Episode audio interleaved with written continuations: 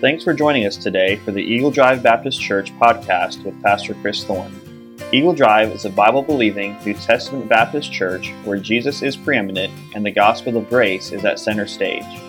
We are devoted to connecting with God, growing together, serving others, and sharing our faith. If you would like to know more about our ministry, visit eagledrivebaptist.com. Now, here's today's message. If you have your Bibles, take them and turn with me to Philippians chapter 4 this morning. Philippians chapter 4.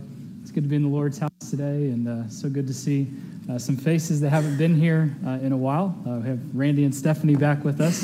Have them fill out a card a little bit later. Um, but I'm so glad they're out of the hospital. I know they're glad they're out of the hospital as well. It's good to see Darlene here as well. It's good to see Pat and Rosemary. Been praying for them. Uh, pray for uh, Joanne Shaw and Red. they're not with us this morning. They, they had to put her dad in the hospital this morning with some low blood sugar. So uh, let's pray for them. I know a lot of people in our church are struggling with different sicknesses and disease and ailments. So I think we're going to start a special support group on Sunday nights for all of us that are struggling with something, and we can all just talk about all of our problems. Uh, but anyway, Philippians chapter number four this morning. Philippians chapter number four. I went through a series on Wednesday night in the book of Philippians uh, last year, um, and it was a great study talking about the abundant life. And we had hit this passage uh, at the uh, middle of December, um, and there was a couple things that I hit at the very end of the message that I really want to focus this entire message on this morning. Uh, we've been talking about thriving, um, and really specifically thriving through certain difficulties. We talked about thriving through stress and thriving through adversity and despondency. And last week we talked about thriving through the if not. You know, even though the world might be around us that is troublesome and, and difficulty is going on, we might be faced with the fiery furnace, God is still there. He's able to deliver us. But if not, He's still God and we should still serve Him. And today I want to look at the message on discontentment. Anyone struggle with discontentment this morning? All right, three of us do. Okay, very good. The rest of you just sit back and listen, and hopefully you'll get something from the message this morning. Uh, but again, as this little mini series has been the past four or five weeks, uh, I, have told many people that really it's more for me, and I know many people said, no, it's Pastor, it's for me. Uh, but these are things that I've been dealing with in my own life uh, here recently, and discontentment, especially, is something that I've been struggling with. It's very easy for me to be content when things are going my way. It's very hard for me to be content when things aren't going my way. And uh, some of my biggest struggles here recently has been uh, the sickness that I've been dealing with, the meningitis. It really has been more deflating and defeating than I've probably even let on uh, with some of the headaches that I've been going through, and they seem to come and go. Some days they're fine, some days they're not. And it's very, it's been really kind of put me in a, almost a state of despair and despondency at times. And I pray that you, you continue to pray for me. But uh, as I look at these messages, it's really what God has been trying to teach me in and through it. So let's go ahead and stand, if you would. Philippians chapter 4. Just going to read three verses, very familiar verses in this passage, verses that we've maybe heard in church before if we've been in church. Verse number 11, let's go ahead and start. Follow along if you would. Not that I speak in respect of want, for I have learned. Now, this is something I'm still trying to learn for I have learned in whatsoever state I am. It's not talking about a physical state of Texas or wherever. But I have learned in whatsoever state I am, therewith to be what? Content. You know, this is one of the greatest things that stands out to me in the life of the Apostle Paul. With everything that he went through, he somehow learned to be content. In jail, out of jail, persecution, struggles, he learned to be content, and it's a great attribute that many of us need to um, uh, um, have in our lives. Verse number 12 I know both, this is very important, I know both how to be abased, which is basically to be empty, and I know how to abound, which is to be full. Everywhere and in all things, I am instructed both to be full and to be hungry, both to abound and to suffer need. I can do all things through Christ which strengtheneth me. Let's pray. Heavenly Father, we thank you for this day, Lord. I, I do thank you for this passage and what you've taught me in it this past week as I've studied it. And Lord, I pray that you'd help me this morning to focus on you and focus on your word. And Lord, we're, we're thankful for the ones that are here this morning. We're thankful for the great report that we had from junior camp this week. And really, just a joy hearing these kids sing, and especially in a different language. And it warms my heart, even hearing other tongues uh, sing out. And what I mean is other languages that are singing out praises to you. Uh, I think sometimes we get in our mind that we're the only ones serving God, we're the only ones doing anything for, for the Lord, uh, but that's not true. And it's a, it's a great thing hearing different nations, different tongues, different nationalities singing praises to you. Uh, so, Lord, I pray that you help us this morning as we're trying to look at what it means to thrive through our discontentment, that you'd help us to learn what we need to learn and help us to be like Paul to where we can come to a place in our lives where we say, I've learned to be content in all things, good and bad, difficulty, non difficulty, sickness, health, good times, bad times. Heavenly Father, I pray that you bless the next few minutes. In Christ's name I pray. Amen. Thank you so much. You may be seated. I want to start with a question this morning. I do this sometimes on Wednesday nights. Don't often do this on Sunday mornings because it can open up a can of worms, but I want you to try to respond a little bit this morning. Don't just shout out, uh, raise your hand, but where, or let me ask this question why do you get so discontented in your life? Now think about that. I don't need a you know long drawn out answer, but what are some of the reasons that you struggle with contentedness? What makes you discontent? Carrie, thank you. Often we think we deserve more than what we have. That's great. Often when we think we deserve more than what we have. That's great. Uh, what else? What are some reasons that cause us to be discontent? Marcus? when it doesn't go your way and you want to throw the in. Anyone want to throw the in at times? You know, I was there even this week, honestly. Uh, we went away to Myrtle Beach for a few days, and it was a great trip, uh, kind of a renewal, refreshing for my wife and I. And uh, on Monday night, I just had one of those just those, those moments where I, I told her, I said, I, am done. I quit. I'm just, I'm sick of it. I'm sick of the problems. I'm sick of the, the meningitis. I'm sick of everything. I'm sick of Decatur. I'm sick of Texas. I'm just, I'm sick of everything. and honestly, I, I was just, in a sense, having a little pity party, but I, I, was, I was ready to throw in the towel. And I, and I told her that. And it wasn't me just joking around, as I do so often being sarcastic. I was just, I was done because of some things that I've struggled with. And sometimes when things don't go the way that we plan, that's how we get. But she had to help me with some things, and really, the Lord had to help me with some things as well. And you know what? I'm ready. I'm, I'm ready to, to move on and, and continue with my life. It's not that I'm not going to struggle with it anymore, but that's a very good point. I think sometimes we're ready to throw in the towel. And sometimes many Christians have thrown in the towel too early. What are some other reasons why we get discontented? Amanda? Yeah, you want to do more, but where you're at in your life, when you have a beast in your life, uh, Noah, you can't do a lot. So, yes, uh, exactly. I, he, he, is our bud for sure. We love him dearly. What else? These are good. Yes, Mr. Arlene? Health issues, yes. That's something that gets a lot of people down very easily, very quickly. What else? These are good. Yes comparing yourself to other people. I know no, nobody ever does that except for Stephanie, so we'll have to work on her and try to help her with that, okay? No, we all do that. It's very easy to compare ourselves, right? It's very easy to almost judge a book by its cover. You know, we see someone's life and man, their life is so great, but their life usually isn't as great as what we think it is or what they perceive it to be. It's very easy to compare. What else? I saw another hand. Yes. Relationship problems. Again, no one has that except for Tiffany, so we'll try to help her with that. Uh, what else? These are good. Some of you guys are scared to say anything. Marcus, you got another one? Do what? When you see loved ones struggling, yes, we want to try to help them. Yes, John? Family issues. Family issues with kin. You have a guy named Ken in your family? Oh, okay.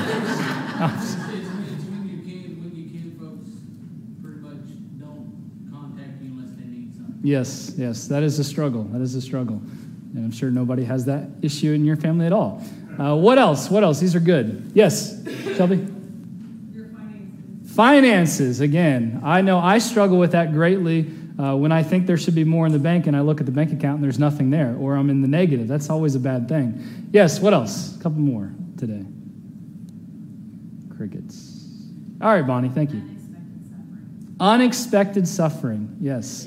Uh, I even kind of mentioned that a couple weeks ago. Sometimes things just happen in our lives that we're not expecting, and it just really gets us down and gets us discontented. What else? Brother Allen? I get that. When you get old, you don't have anything to do but just sit. Yes, when you get to like 35 and older, it's just, it's pretty rough. Yes. I'm not there yet, but I've, I've seen that in people's lives. You know, there's a lot of reasons that cause discontentedness.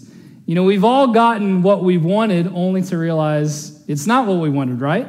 And then we were wanting something different. You know, I've told many stories many times of how I've how I've gone to stores, I've bought something, I get it home, and I'm like, why did I buy that? That was the dumbest purchase in the world because I don't even like what I just bought.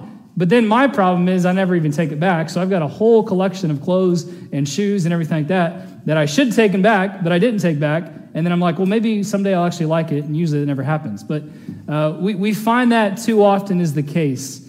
You know, discontentment happens so often in our lives. And really, there are some signs I want to give you quickly, kind of set the stage of this message this, this morning. There are five signs that discontentment can drag us down spiritually. The first sign is this envy. I think he was even mentioned this morning. Envy, almost comparison to other people. Really, this envy is this it's the inability to rejoice at the, at the success of others. When others have success, it's hard for us to, to be joyful because we want their success. So, one reason that drags us down and gets us discontent is envy. Another reason is this uncontrolled ambitions uncontrolled ambitions. Ambitions alone are not inherently bad, but uncontrolled, it's that desire to, to win at all costs, no matter what it takes to get your way or no matter who gets in your way. You're going to do whatever you do, and it doesn't really matter who is standing in your way, and you don't really care what their feelings are or not. Envy, uncontrolled ambitions. The third thing is this, and this is something many of us struggle with a critical spirit. A critical spirit. This critical spirit is the tendency to make negative, hurtful, cutting remarks about others. Nothing is ever good enough, and you're going to let people know what you don't like. And I, I found myself doing this. You know, someone gives you an opportunity to speak your mind, I'm going to speak it. And I don't really care if it hurts them or not. I'm going to let you know what I don't like, and there you go. I've said my piece. But that critical spirit is what's ruining a lot of families. And that critical spirit is what's ruining a lot of churches because instead of being thankful for what we have and being happy for what we have, we're never happy, we're never grateful. And I've seen it too often in the church. I've seen it too often in my own life. We're always looking for the negative instead of trying to look at the positive.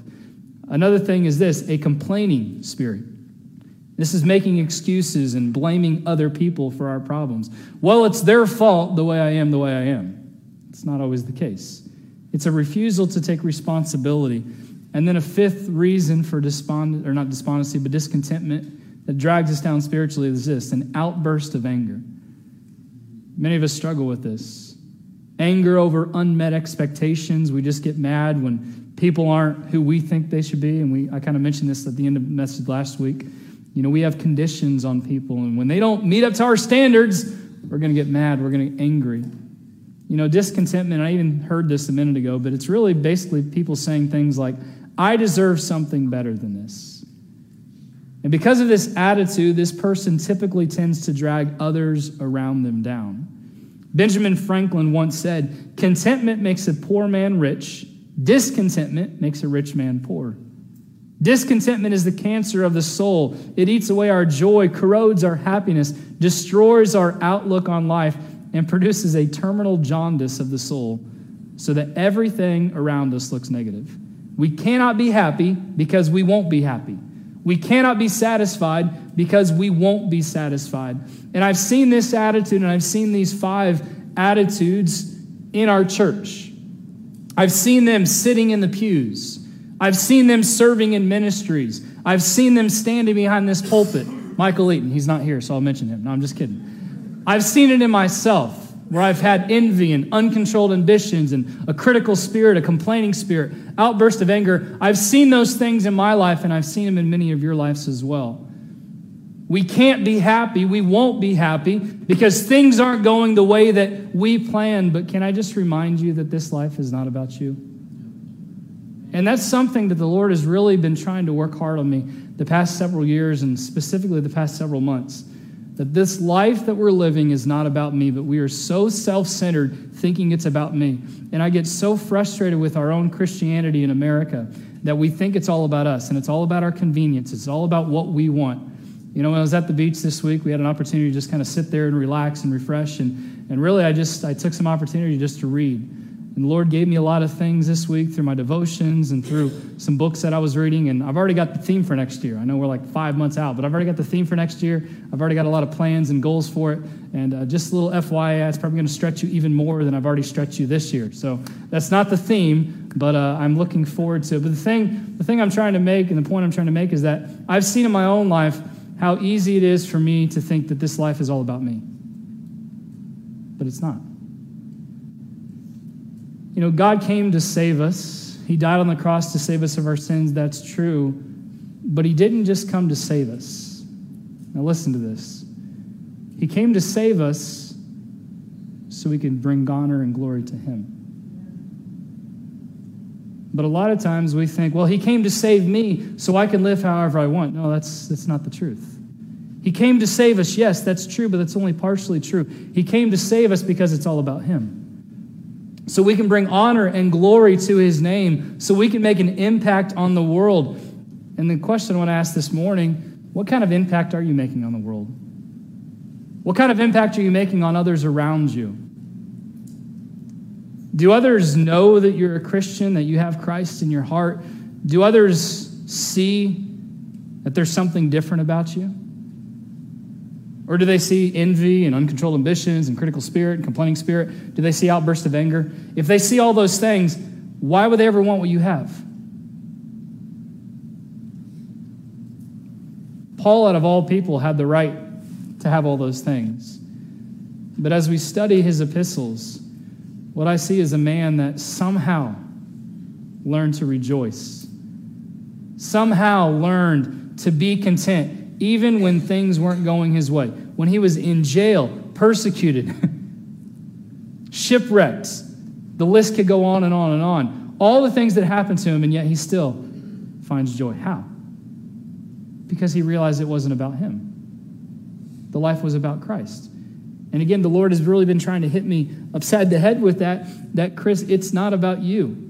And even the struggles that you go through, it's not about you, it's to try to help you bring honor and glory to my name. You know, I think of the time that, that we were in the hospital with our child Logan. I definitely didn't want to be there. I didn't like being there for, for two and a half months, but we tried to use it as best of our ability. Now, we didn't do it a lot of times because we just got an attitude, in a sense, with God, but we tried to use it as a way to bring Him honor and glory, to try to help someone else. And I've realized in my life, when I go out of my way to help someone else, it's hard for me to be despondent, to be stressed out, to let my adversity overcome me, to be loaded down with doubt and guilt, to be discontented.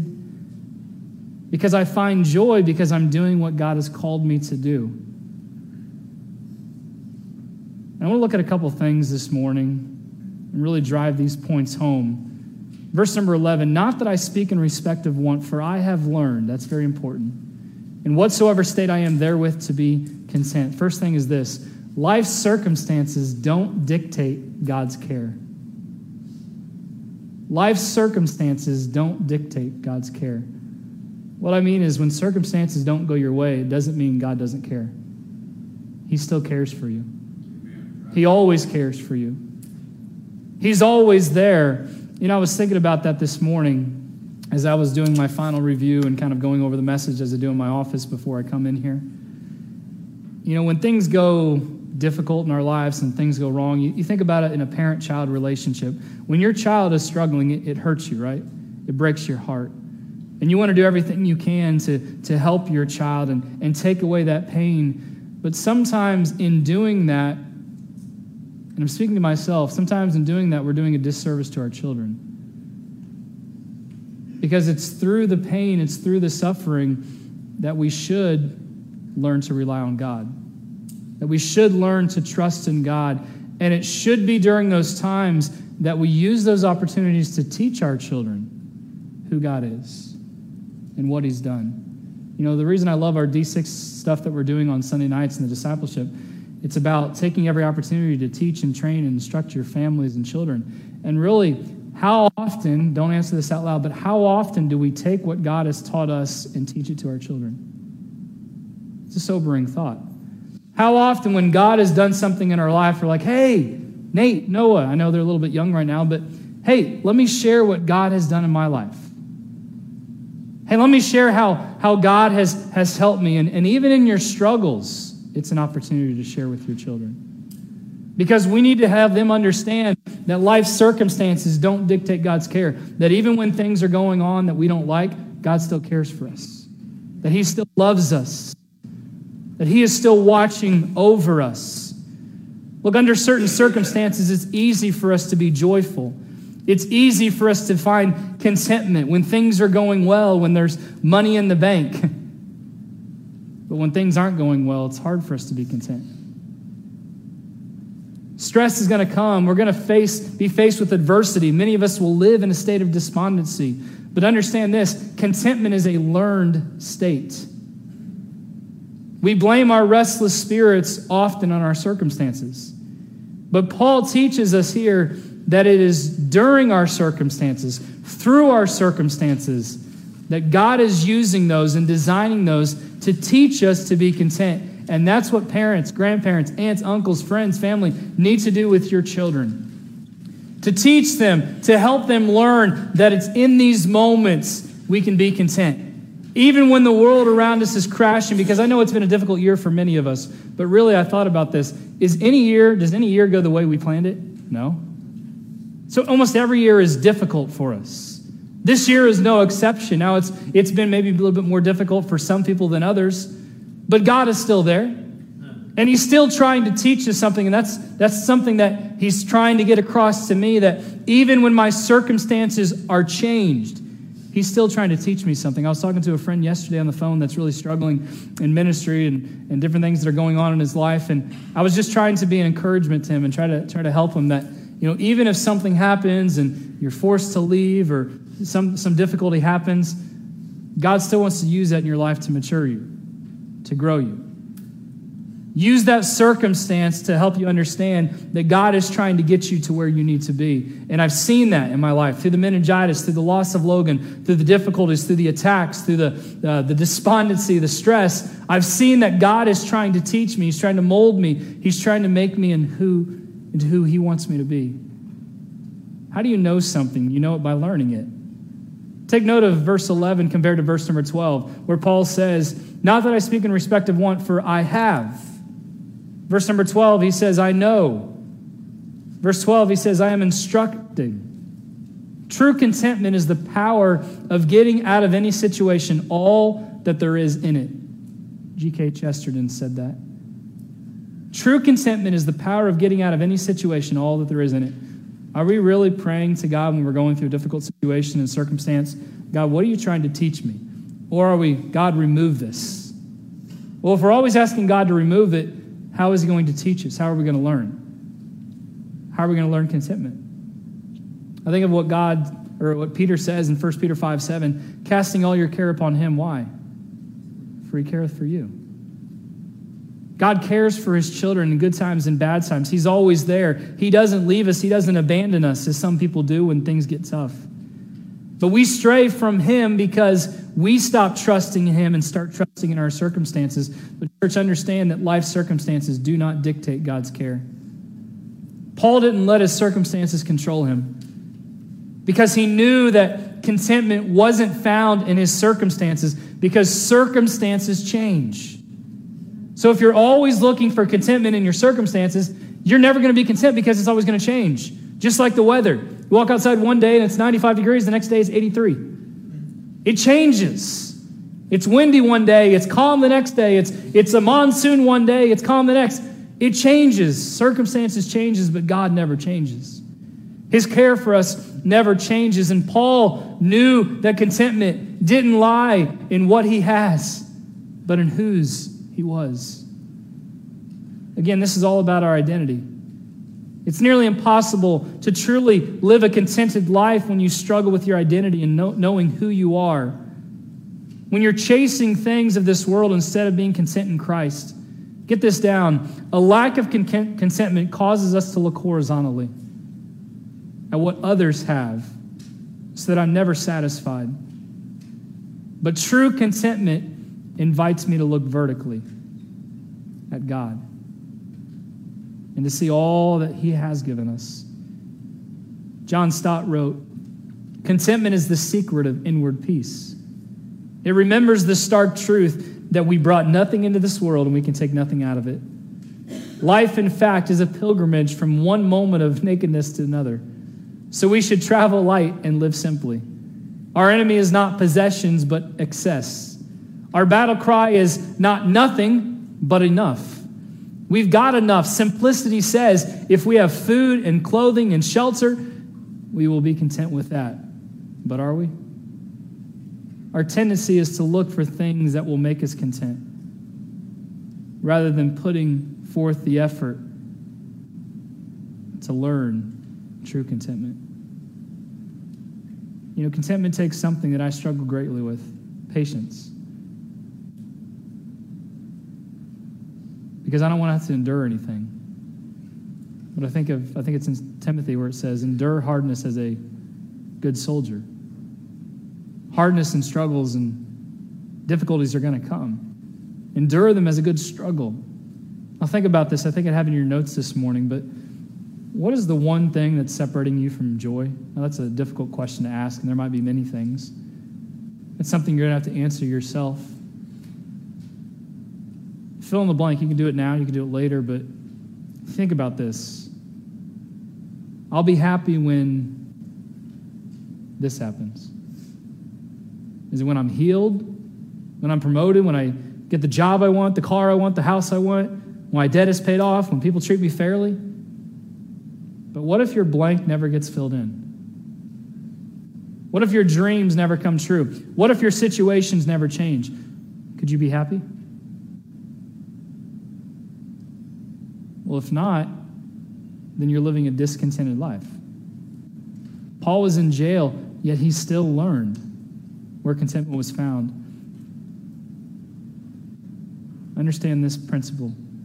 Contentment knows that if we have Jesus, we have enough. Contentment knows that if we have Jesus, we have enough. The first principle this morning, verse number 11, is that life's circumstances don't dictate God's care. Second thing, quickly, life's changes don't delete God's commands. Life will change. But the commands that God has given us, the promises He has given us in His Word, do not change. Look at verse number 12. I know, what's that next word? Both. That's important. We see this word three times in this verse. I know both how to be abased, I know how to abound. Everywhere and in all things, I am instructed both to be full, to be hungry, both to abound, and to suffer need. Have you ever seen someone going through a great difficulty and they seem to excuse themselves from being obedient to God? I have. And that's that honestly, that's one of my biggest struggles. When I see someone else going through a struggle, a difficulty, a change in life, and it's like they've excused themselves from serving God, from being obedient to God. Because of this, I have a right not to serve God, not to obey God. And I found myself in that attitude at times, as I said, even this week. I found myself excusing my behavior, excusing my despondency, excusing my self pity. And I, I wanted Amanda not to just get on me, but actually to feel sorry for me and help me go along with it. But she wouldn't. And I am thankful for that. But I was trying to excuse myself because I've seen others excuse themselves from serving God, from being obedient to God. So if they can ser- excuse themselves, why can't I excuse myself? Just because life's change or life changes and things don't go according to your plans, does that give us a right to disregard God's word? No. Again, this is where I start feeling sorry for myself. This is where I have my own breakdowns. And honestly, this the meningitis that I've gone through, and I've, I've tried to put on a good front, but it's taken a toll on me. It's affected me greatly when I'm not here, that people don't see. This is where I want to throw in the towel and give up because it's not fair that I have to go through this and someone else can basically do whatever they want, live however they want, and it seems like their life is okay. All I'm doing is feeling sorry for myself. All I'm doing is not living a contented life and realizing that it doesn't matter if I have the headaches the rest of my life, Jesus is enough. He should be enough. And I even tried to think about this and pray about this last night. You know, I preached about the if not last week. Shadrach, Meshach, and Abednego, Hananiah, Azariah, Mishael, they said, I believe God can deliver us from this furnace. We believe that God can do the impossible. But if not, what did they say? We're going to quit serving God. We're going to quit church. We're going to ruin our lives with sin. Is that what they said? No. But if not, we're still going to serve God. We're still going to obey God. So I had to pray that prayer last night God, please take away the headaches. Please take away the problems. Please take away the difficulties. I believe you can, but if not, help me to still serve you. Help me to still obey you. Help me to still trust in you. Help me to still find contentment in you. I made a I had a post on Facebook earlier this week. I just want to read it. Many of you already read it. But God has given us everything we need in His Word to thrive in our Christian lives. But maybe we're missing out on those growth opportunities because of our unwillingness to fully devote ourselves to Him. Full devotion to God means truly submitting to His will and allowing Him to take care of our struggles. Too often we're trying to push through to make something happen when we, what we need to do is let go in radical abandonment to God. Coming to the end of ourselves is difficult because it means showing humility and meekness. But remember, it's not about us, it's all about Him. It could be small in your eyes, but God still requires your yes. Even when your yes, it's important, or sorry, even with your yes, it's important to understand that you're not doing it in your own strength, but through the grace that He supplies when you submit to Him. And I have this in my devotion, and I want you to repeat after me quickly. Repeat this phrase His grace is sufficient. I'll say it again. His grace is sufficient. Grace is sufficient. That's a promise from God. It's in his word from the Apostle Paul. And three times he asked God to remove the thorn in the flesh in his life. We don't know exactly what it was. We can imagine we have ideas of what it might be, but he had specifically asked God to remove it. And he finally came to the place where he said, You know what? In a sense, but if not, your grace is sufficient. Do we believe that? That's where Paul found joy not in his thorn in the flesh, not in his difficulty, but in the fact knowing that God would give him the grace to overcome it. Look, I want to excuse my attitude because of life's changes. All I'm doing is saying that I know what's best for my life and I should be in control, but this life is not about me. And the sooner I learn that, the more joy I'll have in my life. King Saul he had an attitude that he felt he had the right to disobey God. We're not going to read it for sake of time, but 1 Samuel 15, 22 through 24, write that down, turn there later. And you'll see Saul basically taking things into his own hands. His circumstances dictated him doing things the way he wanted to do them. There are things in life that I can control, but there are many things I cannot control. Change is imminent, it is certain. But don't focus on the changes you don't like, but rather on the God that controls the change. And that's why many people get tripped up in churches because they're always focused on the change that happens and what the pastor is trying to change. And really, I've talked to a lot of pastors and been in the ministry for a number of years and growing up in the ministry, and I've seen a lot of pastors' hearts that most people don't ever see. They're not trying to change so that they can have their agenda. They're trying to change to mold people into who God wants them to be. But people can't get over the fact that, well, they're taking away my comforts. They're taking away what I like. It's not about you, it's all about Him. And the sooner we can get that through our thick skulls, the more joy we'll have, the more contentment we'll have. But what do we do? We have a critical spirit, we have a complaining attitude that, I don't like this, I don't like that, and I'm going to tell you how much I don't like it. I look at your life, I look in the mirror, and I see someone that'll never be content. We have this blank up here, and there's your notes. Contentment is connected to all of life. Paul says, I know both how to be abased, how to abound. The word abased means to make low, to bring low, to bring into a humble condition, to reduce to meager circumstances. He knew how to be abased, which means he knew how to live humbly with a little. He knew how to abound, which means to live with plenty. I'd much rather abound than to suffer need. And I'm sure if you're honest, you'd say the same thing. I'd much rather be full than be empty. But the great thing that Paul is instructing us here is this the Lord is enough in both. The Lord is enough when things are abounding, when things are going your way, and the Lord is enough when things are abased, when things aren't going your way. What gives a man a desire to learn under all circumstances? What causes a man to learn contentment when things abounded and when things were abased? The providence of God. The word providence comes from two words pro, which means before, and the latter part of the word is where we get the word video, which means to see. So providence means this to see before. God sees the circumstances before they happen, and He is preparing us for the circumstances. Most people in our society are like thermostats and suffer from pseudo happiness, which is a counterfeit high that quickly evaporates. The hope the next superficial satisfaction will last, but external happiness is like cotton candy. It's sweet for a moment and dissolves an instant later. A person who is happy because they're vacationing in Hawaii is a person who is only has days to be happy. But a person who has learned to cultivate deep down contentment will be consistently joyful whether they're in Hawaii or in Decatur. Write that down.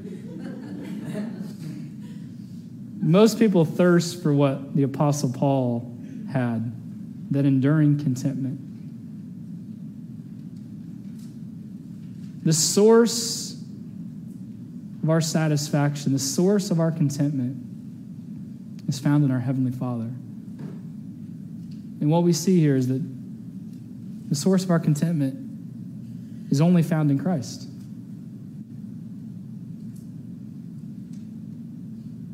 I want you to say this with me this morning Jesus is enough. Say that with me. Jesus is enough. Let's say that one more time. Jesus is enough. Now we have to believe that again. We have to believe that Jesus is enough. Even if you have to go in the hospital for weeks, for months, with some sickness, some ailment, even if you lose everything, even if life doesn't treat you fairly, Jesus is enough. Because contentment is not found in your circumstances. It's not found in the changes of life. It's only found in Jesus. And what Paul was saying here in verse 12 and verse 11, where he says, I know both how to be abased and how to be bound. I, I know how to do everything, is what he's saying. What he's saying is that either Jesus is enough or he's not. And for so many people, so many Christians, so many churchgoers, so many Americans, Jesus is not enough. Because they need something else in their life to bring happiness. They need something else in their life to bring contentment. But, friends, you don't need anything else when you have Jesus because Jesus is all you need, He is all you'll ever need. Contentment is only found in Christ. Paul says in verse 13, I can do all things through Christ which strengtheneth me. Now, this verse is often misquoted and taken out of context.